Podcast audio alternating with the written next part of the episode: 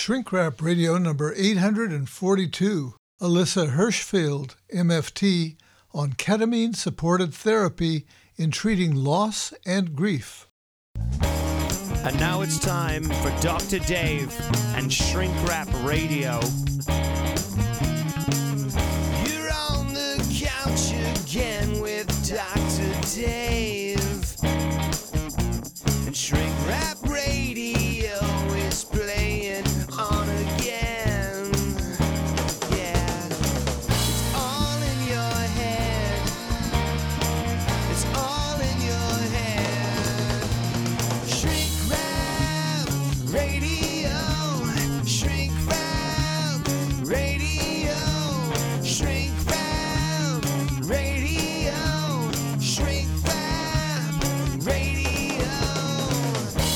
Shrink Rap Radio.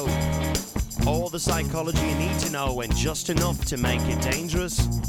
It's all in your head. And now here's your host, Dr. Dave.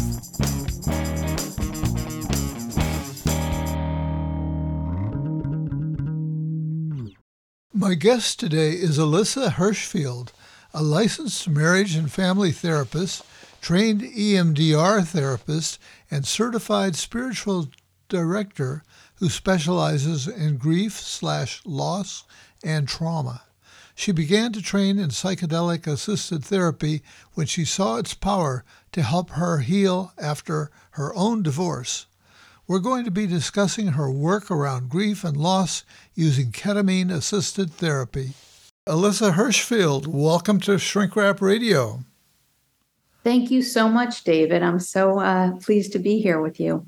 Well, I'm pleased to have you. We know some people in common, and uh, some of them came forward to urge me to uh, to do an interview with you, and I was happy happy to find out about you and your work.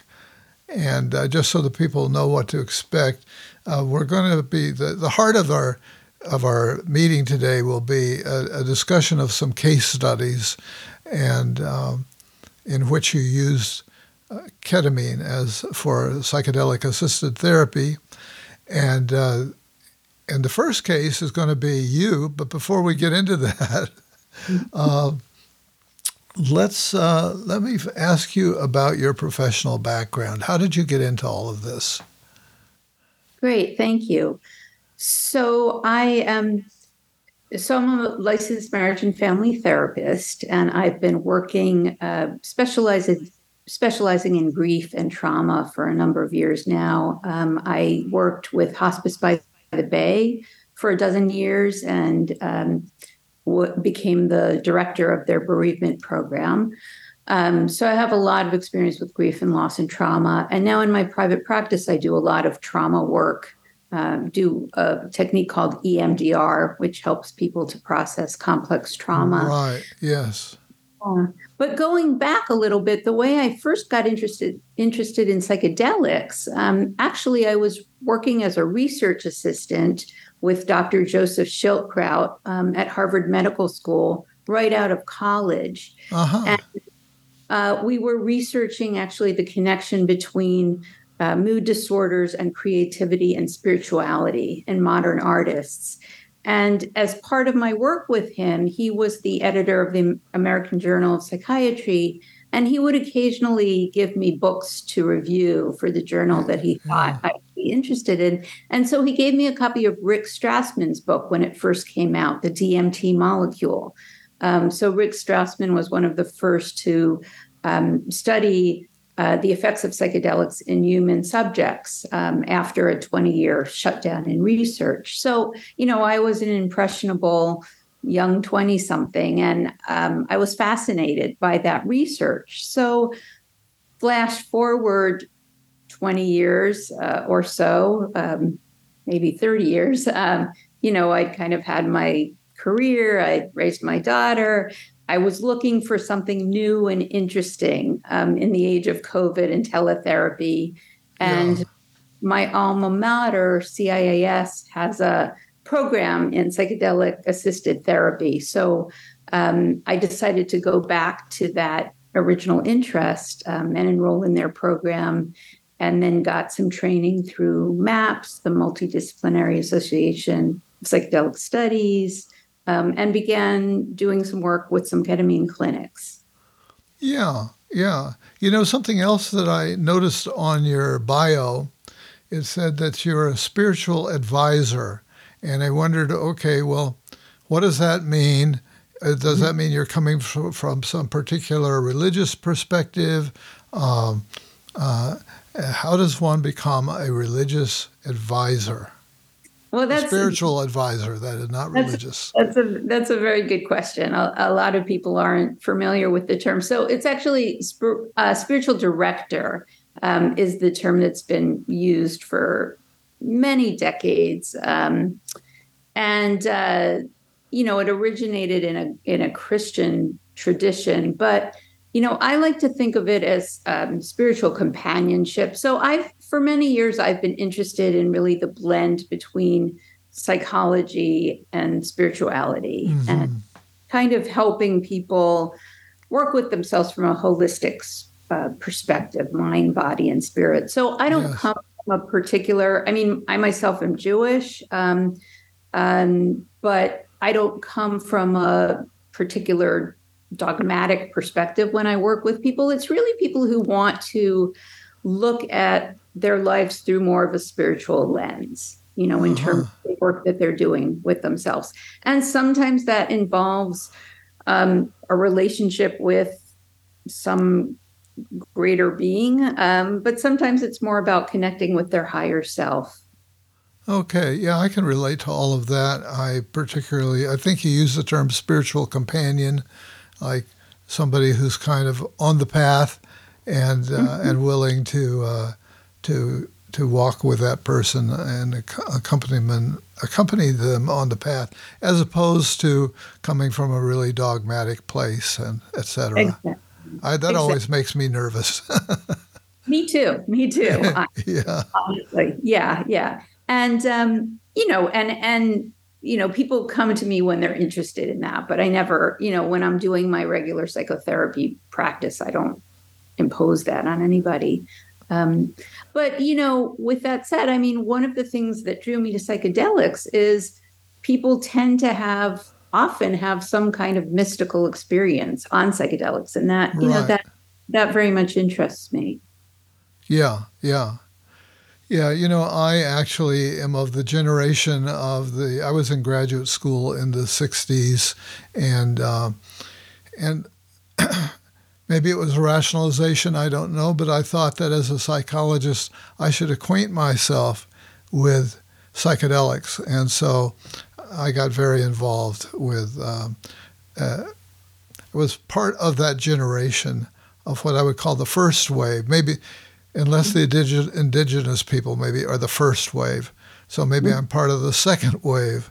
And of course, now psychedelics are having a whole rebirth, particularly be- we're in a third wave because mm-hmm. of uh, because of the of the interest in research. Uh, you know, once again, MAPS and other people are doing uh, research, and for a long time, uh, people weren't doing research, and it was pretty scary because you know there were heavy sanctions that uh, could come down on one.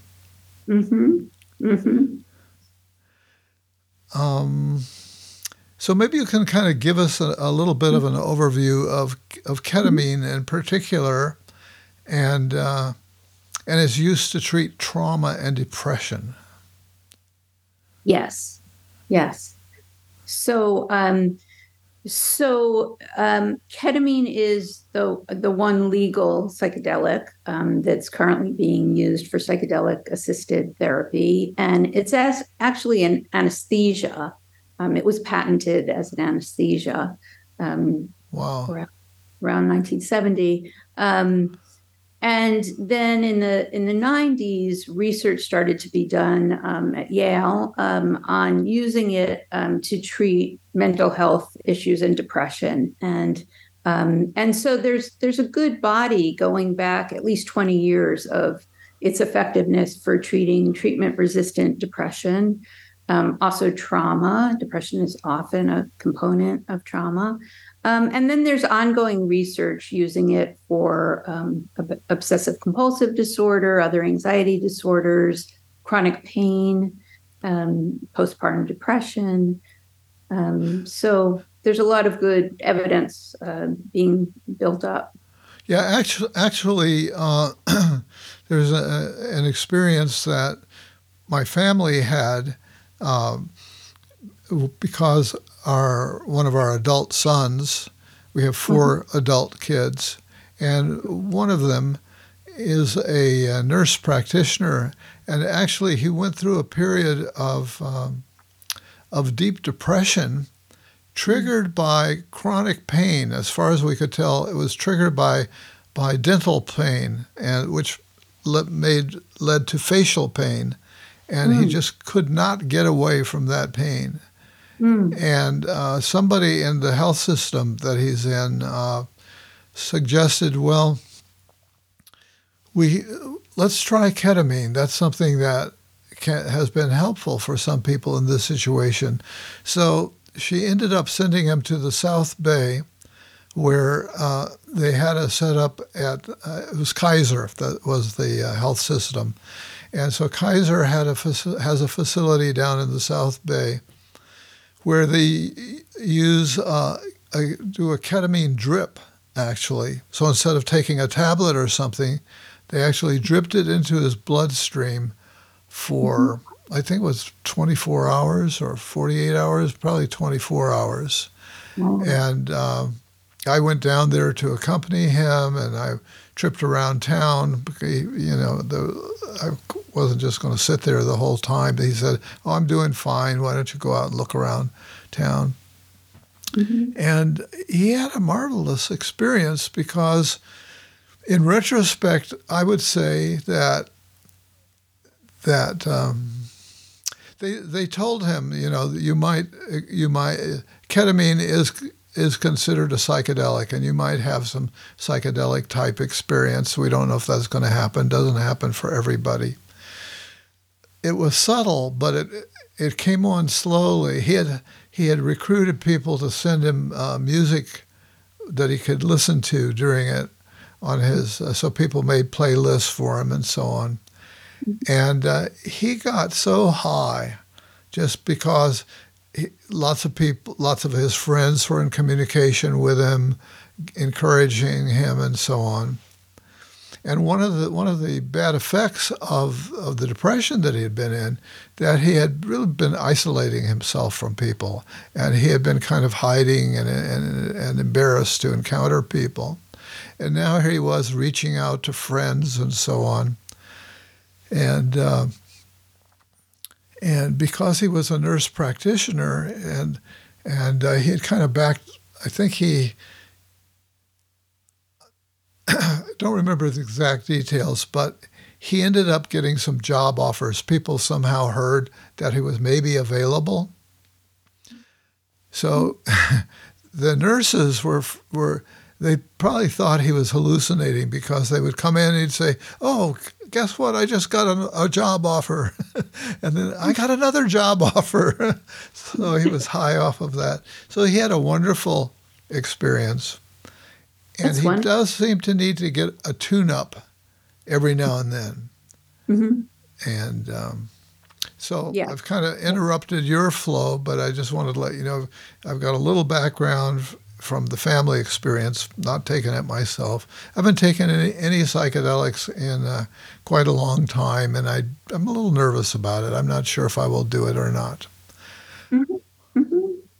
Yeah. Okay. Well, okay. no, I'm happy. I'm happy to hear. And actually, I heard, I listened to some of your um, previous podcasts with okay folks from Polaris and uh, I think with David Sebag. And so, and I know your son was part of those interviews. So, yeah, um, he's happy to yeah. hear his story. Yeah. Yeah. Yeah. Great. Well, maybe we should get into your story. Uh, I think you're the first case history, and which I really like the that uh, you know the personal the personal reporting is uh, is uh, keen for me. Um, yeah. So let's have you go into it. Tell us, tell us what happened, and and take us through the process in as much detail as you want. If we don't make it to the other two, we don't make it. We'll see how the time goes. Okay, well, I'd like, yeah, I hope to make it to at least one other. I actually prepared a couple of okay. to myself, but so so I thought I would maybe talk about myself more briefly. Although I'm happy to answer questions, you know, I can give the overview. Um, okay. Yeah. So I um so when I started working at the first ketamine clinic that um, that I got connected with, they offered me the opportunity to do some of my own sessions to see what it would feel like. Yeah. Uh, which of course is a good idea. You know, I mean, definitely. You know, so I would be able to better guide clients having the experience myself. Um, and it was a time that um, I was uh, recently divorced um, after a 20 year marriage. Um, and I was, um, my daughter was just about to go to college or had just started college. So I was also facing empty nest syndrome. Um, so I certainly had um, enough going on with myself that I thought it would be helpful, not only, you know, not only professionally, but personally. Um, and I like to joke that it worked so well that I'm now in a process of reconciling with my ex husband, but, you know, that's not necessarily a side effect. Uh. Um, but um, so. Well, congratulations on that, by the way. Yeah, thank you. Yeah.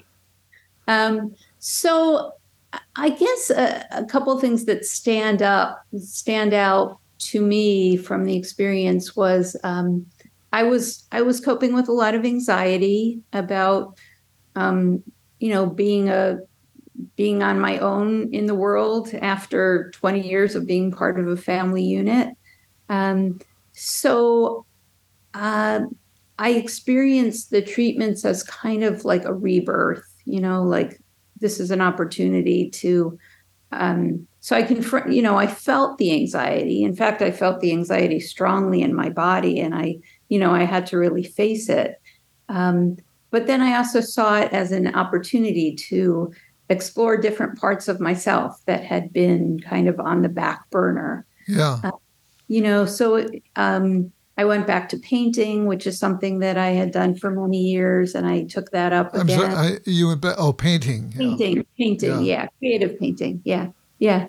Um, and one of the images that came to me strongly in one of the journeys was an eagle spreading its wings. And so you know that i uh, i really try to embody that sense of like a new sense of freedom. Yeah. Uh, which you know which which i'm still i mean even in reconciling with my ex you know we're trying to do it in a new way where we both have more space to be individuals even while we're in you know in a new kind of relationship yeah yeah um, another thing that um, another image that stood out strongly to me um, that came to me so um, while i was having the ketamine treatment they projected um, the the clinic, the doctors in the clinic projected images on the wall, which is oh. not is not always done. Sometimes it's done with eye shades, you know, so that people can really be more internal. Yeah. But at this particular setting, they projected um, images which were um, they kind of looked amoeba like or like mushrooms growing, very very natural kind of images, um, colorful. Um, the images themselves were somewhat psychedelic, so they probably suggested, you know, had a yeah. suggestive effect. Um, but what I saw in the images, kind of like a Rorschach, um, I kept seeing images of sperms and eggs coming together and creating new life. Um, and I, I kind of had a whole um, experience journey around that my daughter was a perfect combination of my ex and me. Uh-huh. Um, uh-huh. You know, just a great, great awe in terms of the miracle of creating her and her as you know her as this person in the world. Um, perfect combination of of both of us which kind of gave me a new appreciation um, for my ex-husband. I mean at the time we weren't we weren't speaking much but it just kind of helped me see things from a wider perspective which is one thing that i think these medicines can do. You know they can really like broaden the perspective take us out of our Yeah. our normal frame of mind and our normal maybe negative thought patterns and just see things from a, a wider perspective.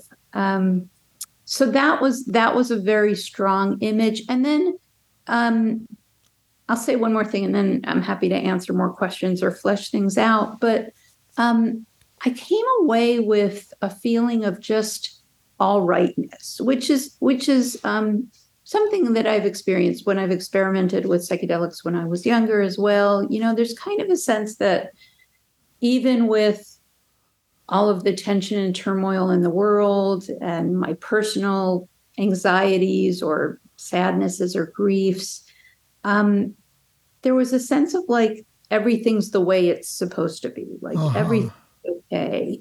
Um, you know, I think about the Buddhist idea of like there's all there's 10,000 things. You know, there's like there's there's all different there's all different emotions and parts to the world and and good and evil and yet and this is not of course to take away from our responsibility to make the world better but at the same time there was kind of a sense of all rightness um, which eased eased my anxiety Yeah, I guess so. And interesting, given um, how many things in the world right now are not so all right. no absolutely absolutely But but but somehow somehow you were able to draw up, get a much larger perspective, and see that even with with all of that, there was still some kind of all rightness. part part of a larger plan or something like that. Right, right, right. Or at least I wasn't as stuck in my anxiety or self centeredness. You know, I mean, it also gave me energy to continue, you know, doing the work I'm doing and to be involved in political work and social action work. So, I mean, that's important too. But but coming from more of a a place of more equanimity inside myself, which I think just you know gave me more motivation to Yeah. do to do work in the world. You mentioned that you had gotten into painting, and I'm wondering if the paintings behind you are ones that uh, are that you did. Um, yeah, thanks for asking. This one, the plant is, um, uh, but not recently. I actually did that many years ago, but that Okay. is that is one of mine. I like to I like bright colors. I like mixed media. So this one has some fabric Yeah. Okay. And what's the other one there on your over your other shoulder? Well, that's not mine. That's um, that's actually by a, um, a Middle Eastern artist. It's a um, it's a street scene. It's a watercolor street scene. Okay. Okay. Now, uh, you know, I think many people, uh, you talk about um, fear and anxiety, and I think a lot of people, or some people, are very nervous about the idea of psychedelic therapy. Um, I know somebody who's been suffering with depression all of his life, somebody that I met at the gym, right? And so I would kind of talk to him, well, have you thought about, have you, are you willing to try? No, not willing to try, too much fear. Um, So even even though it seems like wow, there's this great opportunity there, what what's what do you say to people who uh, who have some anxiety about going into this? hmm Sure, sure. Um, it's a good question. Well, you know, so someone needs to decide for themselves that it's the right treatment. I mean, what I would say is that um, ketamine has been being used now, as I said, for at least 20 years um, to treat mental health conditions. And there's a lot of research. Um, it's very rare that there's an adverse event Um, so it's been, you know, it's been clinically shown to be safe. Um, um, and I, I also would say it's important to have a guide that you trust, um, whether it's a, a, a ketamine assisted therapist, which of course I would recommend, or a guide, someone to someone to be with you, there with you, Mhm. especially if you're anxious. Um, I'm sure you know, and I'm sure a lot of your listeners know the importance of set and setting. So Right. set being the the atmosphere where you're uh, where you're taking the medicine you know? So making sure that it feels safe that the environment is comfortable that you're with someone you trust. Often there's music you know to help guide you into the experience. Um, and the the set being the mindset that you're going into it with. So um, uh, to have you know to feel enough of a sense that it's right for you um, going into it is important. But that said, you know, the guide is there to help because shadow material might come up, um, scary material might come up. Um, but if people remember that that's all a part of their own inner experience, you know, it's a part of their psyche. Um, and once you make friends with it, so to speak, so there's a whole concept around the different parts of ourselves and accepting the different parts. And once you get more awareness then it's it's less scary.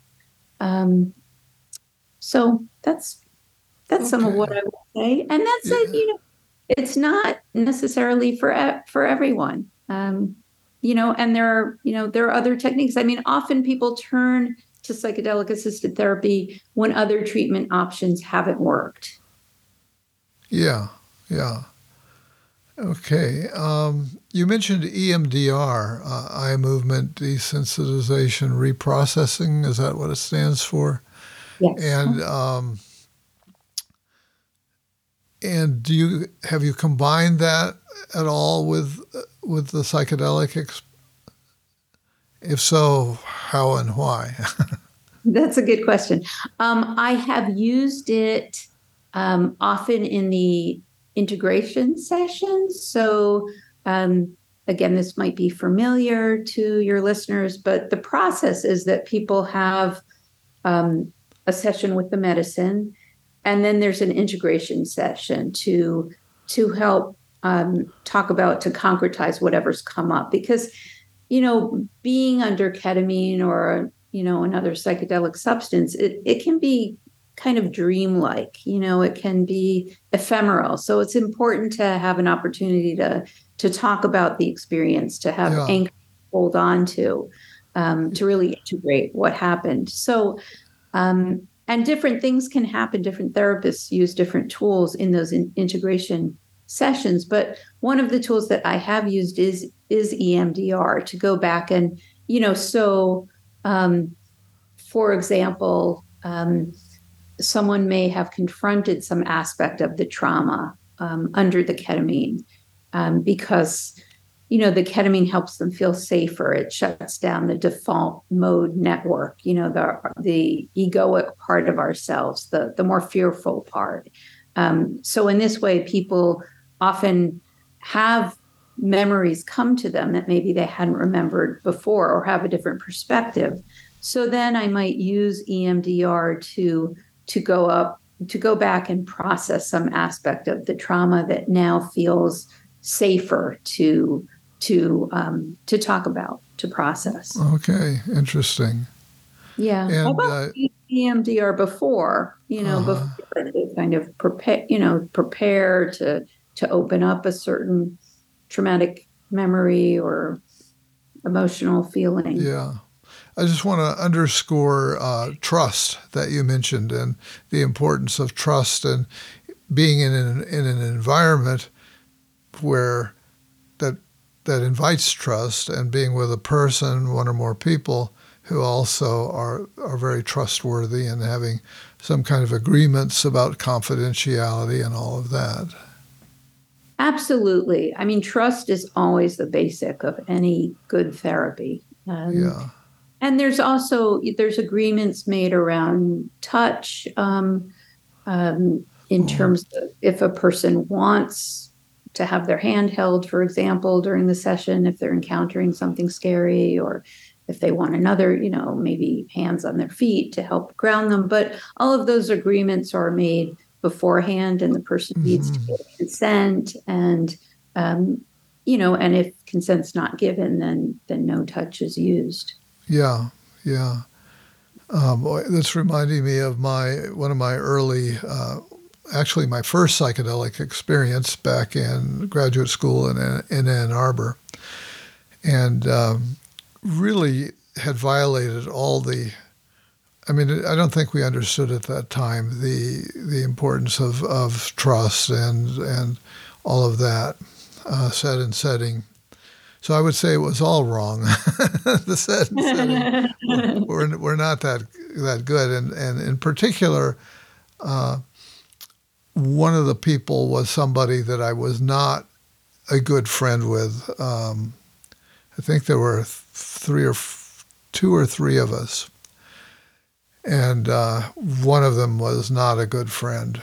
Uh, and then he, at some point he decided that he was going to go outside. It was a snowy day in in Ann Arbor, and I I freaked out. I thought I thought it was understood that we were all going to stay there for the duration and I'm pleading, no, no, don't go out, don't go out. And I, really was kind of freaking out about it. And, and I, it put me in a place of uh, probably in a, in a childhood place. You know, uh, I felt like I was a puppy dog at the window, you know, as I watched him go outside. Mm-hmm. Uh, so mm-hmm. fortunately, you know, I, I came through that, but uh, had to learn some d- difficult lessons. I agree. I, I remember um, taking a psychedelic in my early 20s with a friend, and we went outside and we were in downtown San Francisco, and it was not the right place to be. It was yeah, very yeah. scary. Really, really. Yeah. Okay. Well, uh, you mentioned that you had a, a, you've got a couple other uh, uh, cases to talk about, and um, so sure. why don't you take us to Next, next slide. Sure, sure. yeah, thank you. Um, and I also wanted to say, I just wanted to say before I do that, um, and this is general for all cases, that um, ketamine um, has an effect of increasing neuroplasticity. So there's a, you know, it, it promotes the growth of new dendrites, new new brain connections. Um, and there's a period, there's a window of 72 to 96 hours after a medicine session where, where neuroplasticity is greater. So there's so that's a really prime time wow. to do some good psychotherapy because you know people are more you know there's um, people are able to wire in um, new insights and new new behaviors, new new uh, habits. Yeah, you know, so new learning. Yeah, exactly, new learning, and you know, a time to think about certain habits they want to change or certain negative thought patterns that they're ready to let go of. Um, so yeah, I just thought that was important to say. Yeah, yeah, thank you. Yeah, yeah. Um, so okay, so the first case I thought I'd talk about. Um, um, and actually, I have I have a lot of in common with this woman. So um, you know, it's um, easy to you know I relate a lot to her experience, um, and she's given me per- permission to talk about it. So this is a a middle-aged, recently separated Jewish woman with who um, came in with a, a, couple of intentions. So her mother had um, had died um, a handful of years ago. And she, this client, was actually approaching the age that her mother was when her mother died. So the client had a lot of fear around her own mortality mm-hmm, mm-hmm. coming up. Um, and, you know, there was grief as well grief, un- unresolved grief about her mother. Um, um, she also had anxiety about aging and aging alone.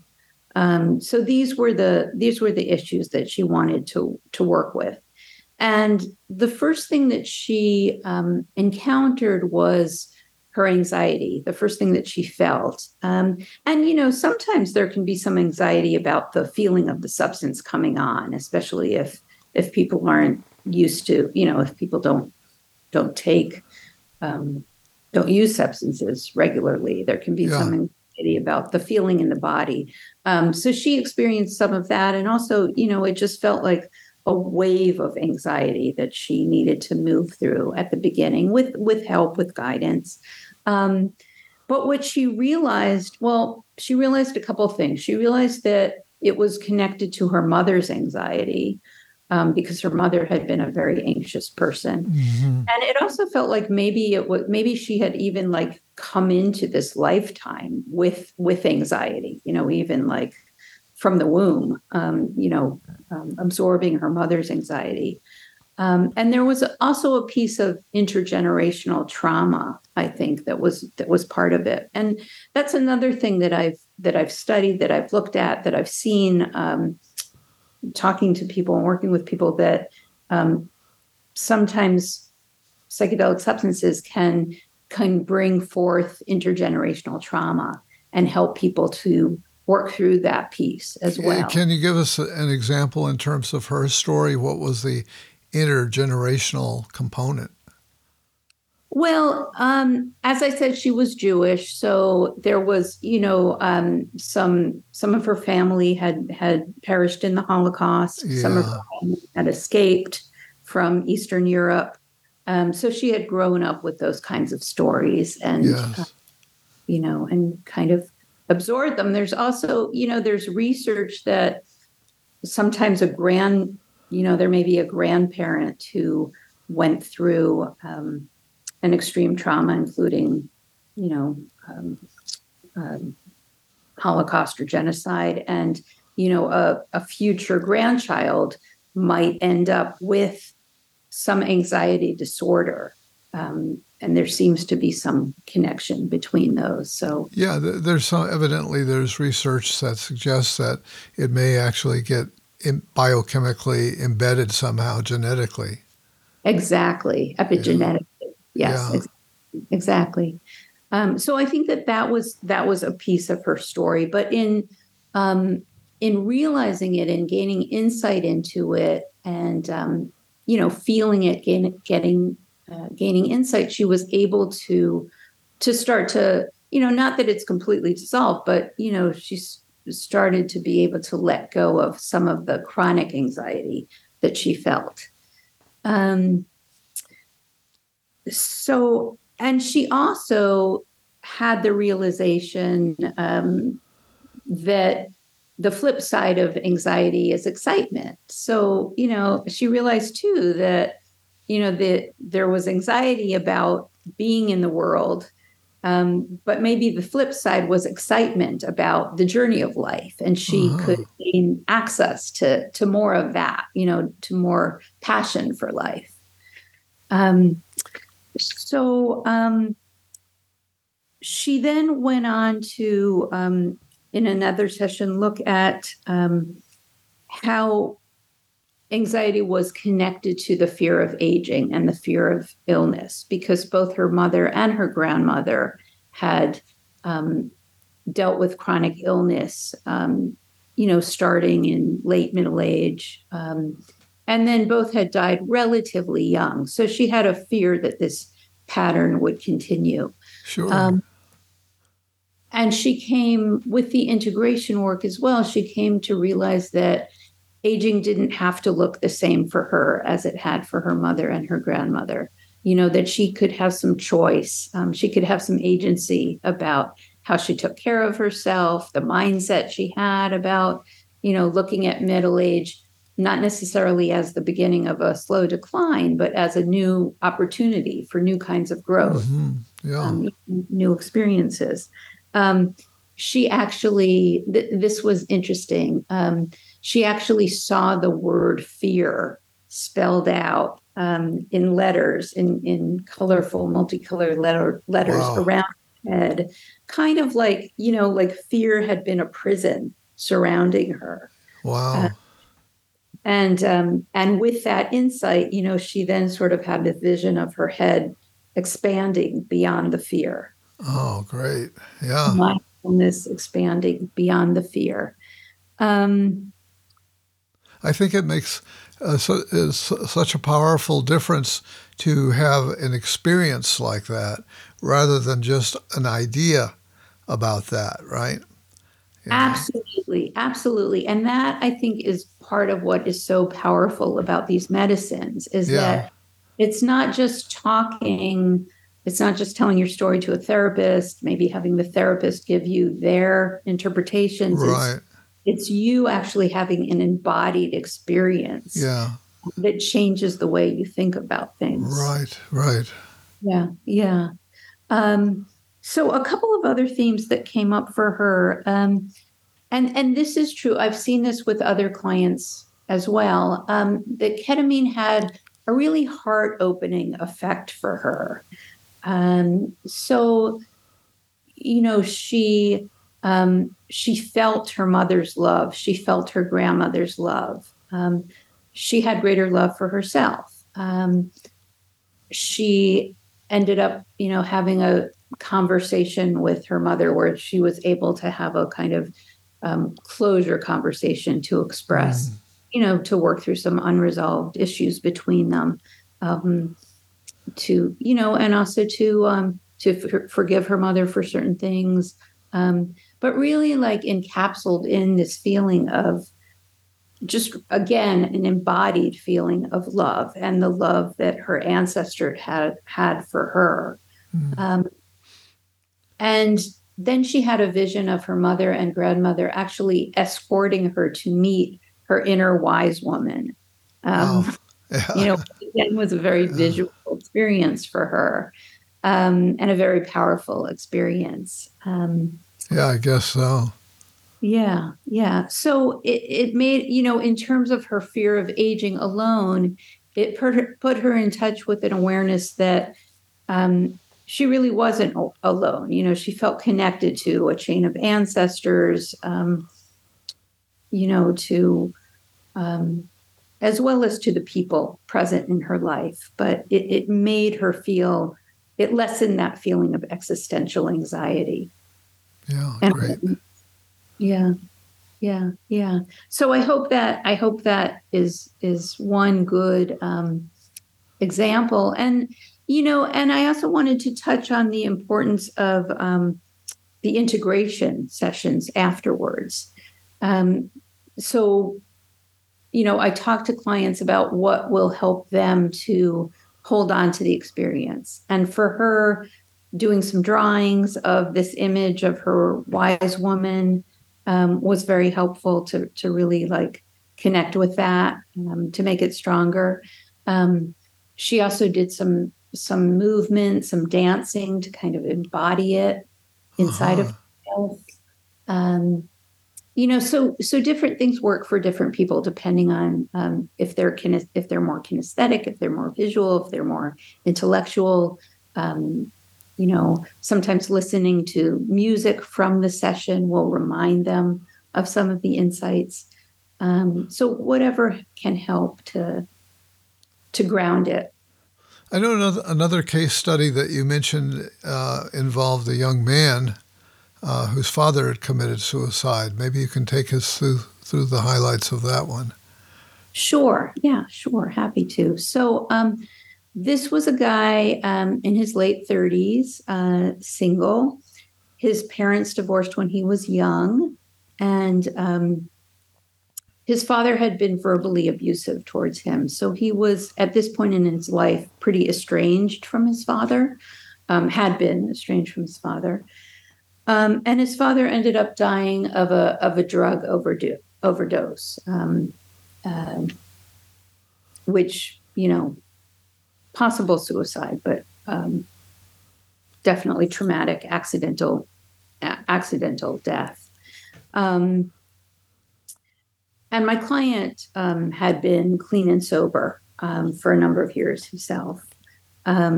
and you know that was one of the things he was working with and so, um, some of his symptoms, he had a history of being teased in childhood, of being bullied.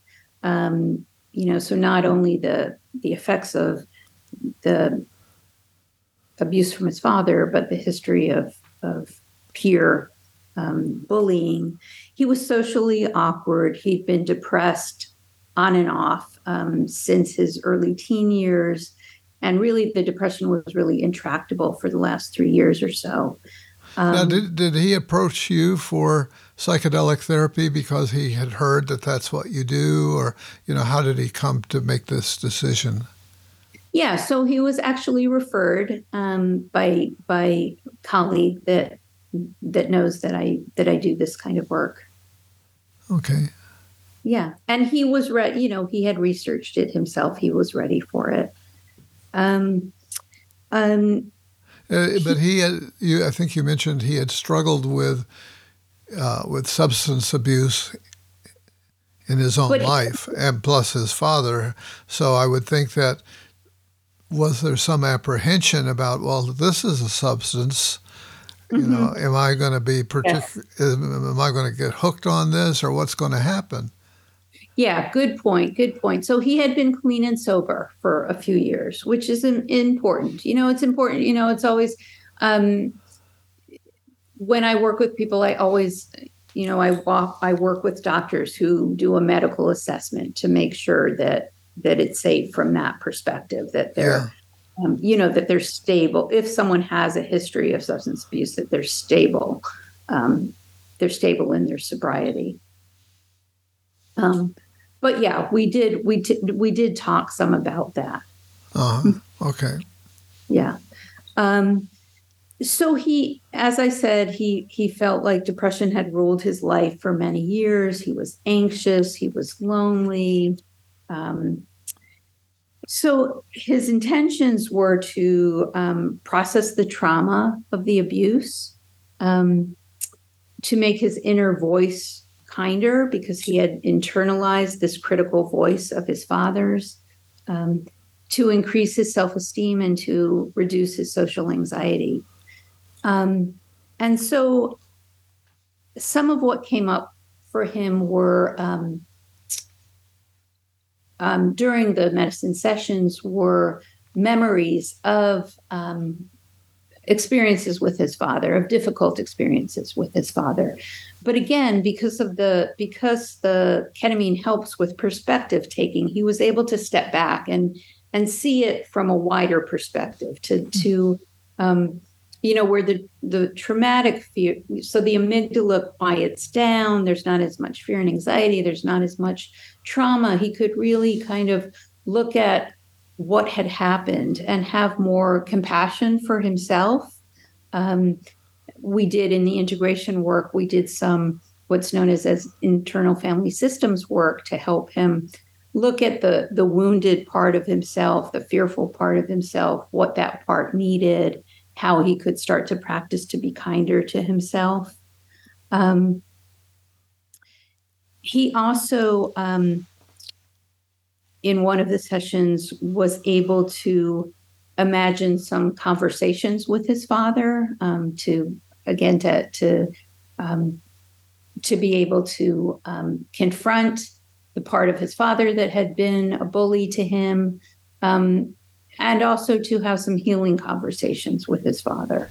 And then more grief work. So once the trauma was addressed in those sessions, we could do more of the deeper grief work in the integration sessions. Um, he was able to see again this this shutting down of the default mode network and getting, getting more perspective into his thoughts, he was able to see his negative thoughts and to confront his negative thoughts. Yeah, yeah. To end up feeling a lot more self compassion for himself, um, more love for himself. Um, the the experience of himself as being flawed shifted, um, and again, as I said with the prior case, you know, just a feeling of of of love in general. You know, like an awareness of um, all the people who loved him, um, of love for himself. And from this came more social confidence, um, a willingness to step out of his, um, you know, his his fears to to try new activities, to reach out, to start to make more social connections. um, and also to come to terms with his with his flaws, with his shortcomings, like with without as much self judgment. Um, you know, to see himself in a more in a more balanced way. Yeah, yeah, yeah. Um, and then for him, the integration and the ongoing work, you know, because this is ketamine is not a panacea. You know, people um, sometimes they continue in ongoing therapy, sometimes they go back for booster sessions. Um, but it's important that they have a plan for ongoing self care to continue to to work on themselves. You know, um, mm-hmm. um, because these issues are are complicated, so they don't necessarily resolve resolve immediately without ongoing work. So for him, the integration um, meant developing a regular meditation practice. You know, continuing to practice talking to himself in a kinder way, um, to be aware of the different parts of himself and what they needed in yeah. terms of compassion. Yeah. Yeah. You, you know what? I, w- I want to give you a chance to talk about your books because uh, we haven't said anything about that, but, but you are a published author, and maybe you could just take us through that so people could uh, know where to go to find a book about the, that you've written and what they would discover there. Absolutely, thank you. So, and I just want to say that the the last case I described was sort of a um, based on a few different clients that I worked okay. on. Even yeah. about you know because I always want to be careful about not revealing, not disclosing, sure. revealing information. Yeah. Yeah. Um, yeah. So thank you. I'm I'm happy to have the opportunity to talk about my books. So um, my first book was called This Whole Whole Wide World is Just a Narrow Bridge. And I wrote it based on my experience of working at hospice, um, counseling hundreds of people through their losses and their bereavement um, experiences. So, um, and it also was based with on my losing my own mother and also a near death experience that I had giving birth to my daughter. So I was pulling all of that together and wanted mm. to give people, wanted to normalize the grief process and give some people ideas about how to cope with loss and with traumatic loss, and also how to celebrate life. Because I think, you know, what I learned after, you know, working with with death in terms of grief counseling with so many clients, I learned that it really gave me a, a greater appreciation for life. And so, you know. I also mm. wanted to highlight that piece. Yeah. So that was that book. Um, the second book was a novel, uh, is a novel uh, called Living w- Waters.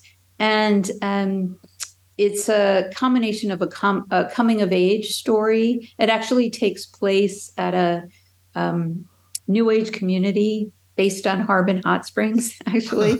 yeah. Um, so it's a it's a woman in her early twenties that goes to live there, uh, who's you know separating from her fa- family, trying to figure out who she is in this environment. And then she crosses paths with an older woman who's facing some mortality issues. So, again, you know, themes that are of interest to me. And, you know, the way that they impact each other and learn from each other.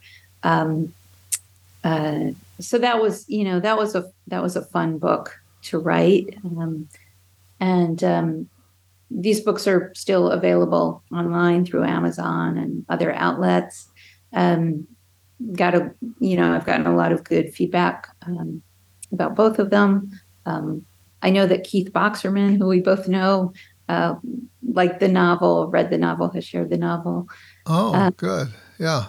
Yeah, yeah. And then um, my third book, totally different. Um, I edited a collection of essays by women um, we started putting it together shortly after um, President Trump was elected, and it was a collection of essays of women's reactions uh, to the Trump election and the Trump presidency. Uh-huh. Um, so um, my co-editor and I, Amy Bruce, my co- co-editor, and I thought it was important to to give women a forum, um, to give women a voice, um, to speak, you know, the woman the, the book is called fury so you know to give women an outlet outlet for their fury and their rage yeah um, um, and also, but also, you know, how women were being inspired um, to take political actions of one type or another. Um, so that book was published by Pact Press, um, uh, Regal House, and um, it's also available. Yeah, great. So people can go to Amazon and find these books. And um, yeah, and as you hear, you know, writing for me, writing for me is an outlet uh, for creative expression. Yeah. Yeah. Along with painting. yeah. Yeah. Yeah. Exactly. Yeah. and, and I'll bet I bet other things too. yeah. I'll bet Yeah. you're into dance and probably poetry and Some of that dance for sure. Yeah. yeah, yeah, Yoga. Yoga. Yeah. Yeah. yeah. So I think one of the things that's on your cutting edge, maybe that we'll close with, is that uh, you've been doing um, ketamine group work, and uh, how's that going? Uh, if, if if you're already doing it, how is it going? Uh, what moved you in that direction, etc. Yeah. So I I have not started leading groups. I have participated in in group group work. Um, so I've seen the power in terms of um, normalizing certain experiences. You know, so again, the shared experience of being able to process traumatic material with a group, with group support.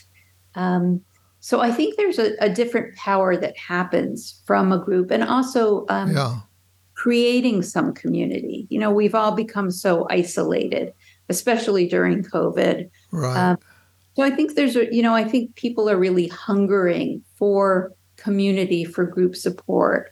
So I have a, um, I'm hoping to put together in the next few months a, a group um, using ketamine to help people process intergenerational trauma, because as I said, that's a particular interest of mine. Um, as well as you know, doing some work with Jewish interge- intergenerational trauma, I had the opportunity to to do a Doctors Without Borders trip to Cambodia um, and work with intergenerational trauma. Oh, yeah. uh, some some folks in Cambodia. So you know, so I'm really fascinated with the residues of epigenetic and intergenerational trauma and how, again, uh, psychedelics can be a powerful catalyst to help people to to process that. And I, you know, I really see. Um, I'm an idealist, and uh, you know, with you know, with some of the um, you know some of the stipulations that these substances aren't for everyone but at the same time i think there's i think there's a reason that a greater reason that maybe there's a, a renaissance right now when the world is experiencing so much distress on so many levels. Um, you know politically climate change rise of authoritarianism. I think it's you know i think these um, medicines really open us up to um, to a feeling of awe, to a feeling of love, to a feeling of connection, you know, and so I, you know, I'm really interested in in using them for more of that of that kind of healing. You know, that's a good closing thought, I think, is uh, the importance of opening up to awe and so on. And uh, so, Alissa Hirshfeld, I really want to thank you for being my guest today. Uh, you've taken, taken us on, on a good trip here. Great. Well, thank you again. It's it's wonderful to meet you, and um, I thank you for the opportunity to talk with you.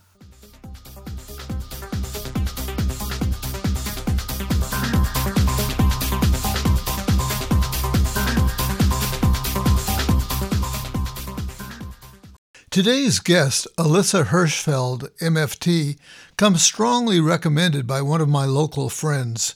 In fact, she lives in Sonoma County, where I live, but I've never run into her. Of course, COVID 19 might have something to do with that, even though it is supposedly over, but we continue to go out very little. So it was good to make the acquaintance of a local therapist who does psychedelic assisted psychotherapy. Who knows, someone might contact me for a referral. After our meeting today, I would feel quite comfortable referring out to her. Her training is quite solid, and she has years of experience in a variety of modalities. As we learned, her specialty is ketamine assisted psychotherapy with those suffering from trauma and or grief. She has training in EMDR and also I was happy to learn family systems therapy. I was happy to learn this because I've discovered from my many psychedelic interviews that family systems therapy has emerged as a sort of standard intervention for psychedelic assisted sessions. One of the things that impresses me most about Alissa is how growth oriented she is, not just for her clients, but for herself.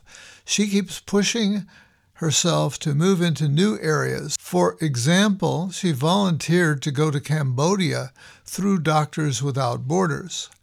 I don't think she knew what she would encounter there, but she knew she had skills that could be helpful to people in need there. Similarly, she is planning to start offering ketamine assisted therapy groups. This will be a new venture for her, and she is particularly interested in exploring intergenerational trauma in these groups. Likewise, I see her willingness to explore starting up again with the husband she divorced as another piece of evidence of her commitment to growth wherever it may lead. If you are looking for a therapeutic companion, I think you'll be in good hands with Alissa Hirshfeld. Hi, Dr. Dave. This is just to let you know that I really appreciate your show across the ocean here in the Netherlands. I've expressed that by a small donation. With regard to the work you put into your shows, it's just a small amount, but it's another way to say I value what you do. I'll keep listening with heart and mind. Thank you, Joris, there in the Netherlands. Wow, listening with heart and mind. That's about all I could ask for, aside from becoming a financial donor and encouraging others to follow suit. I'd like to hear from more of you listeners. I assume you know that I produce a monthly newsletter, and at the end of each one, I like to highlight comments about a recent interview. However, I've not been getting many comments lately. If you hear something that touches you, please take time to Go to that interview on shrinkrapradio.com and you'll see an area right below the interview where you can post your comments. Once again, time to shrink wrap it up. Thanks to my guest, marriage and family therapist and author Alissa Hirshfeld, MFT, for telling us about her work with ketamine supported therapy in treating loss and grief.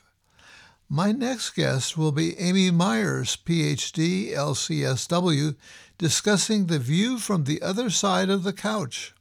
A therapist herself for 30 years, Dr. Myers recently launched a new podcast where she discusses what goes on in therapists' minds during treatment.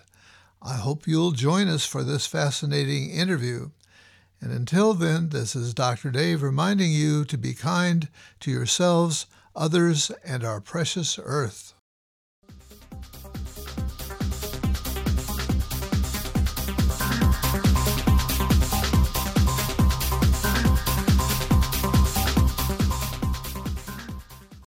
You've been shrink wrapped by Dr. Dave. All the psychology you need to know, and just enough to make you dangerous.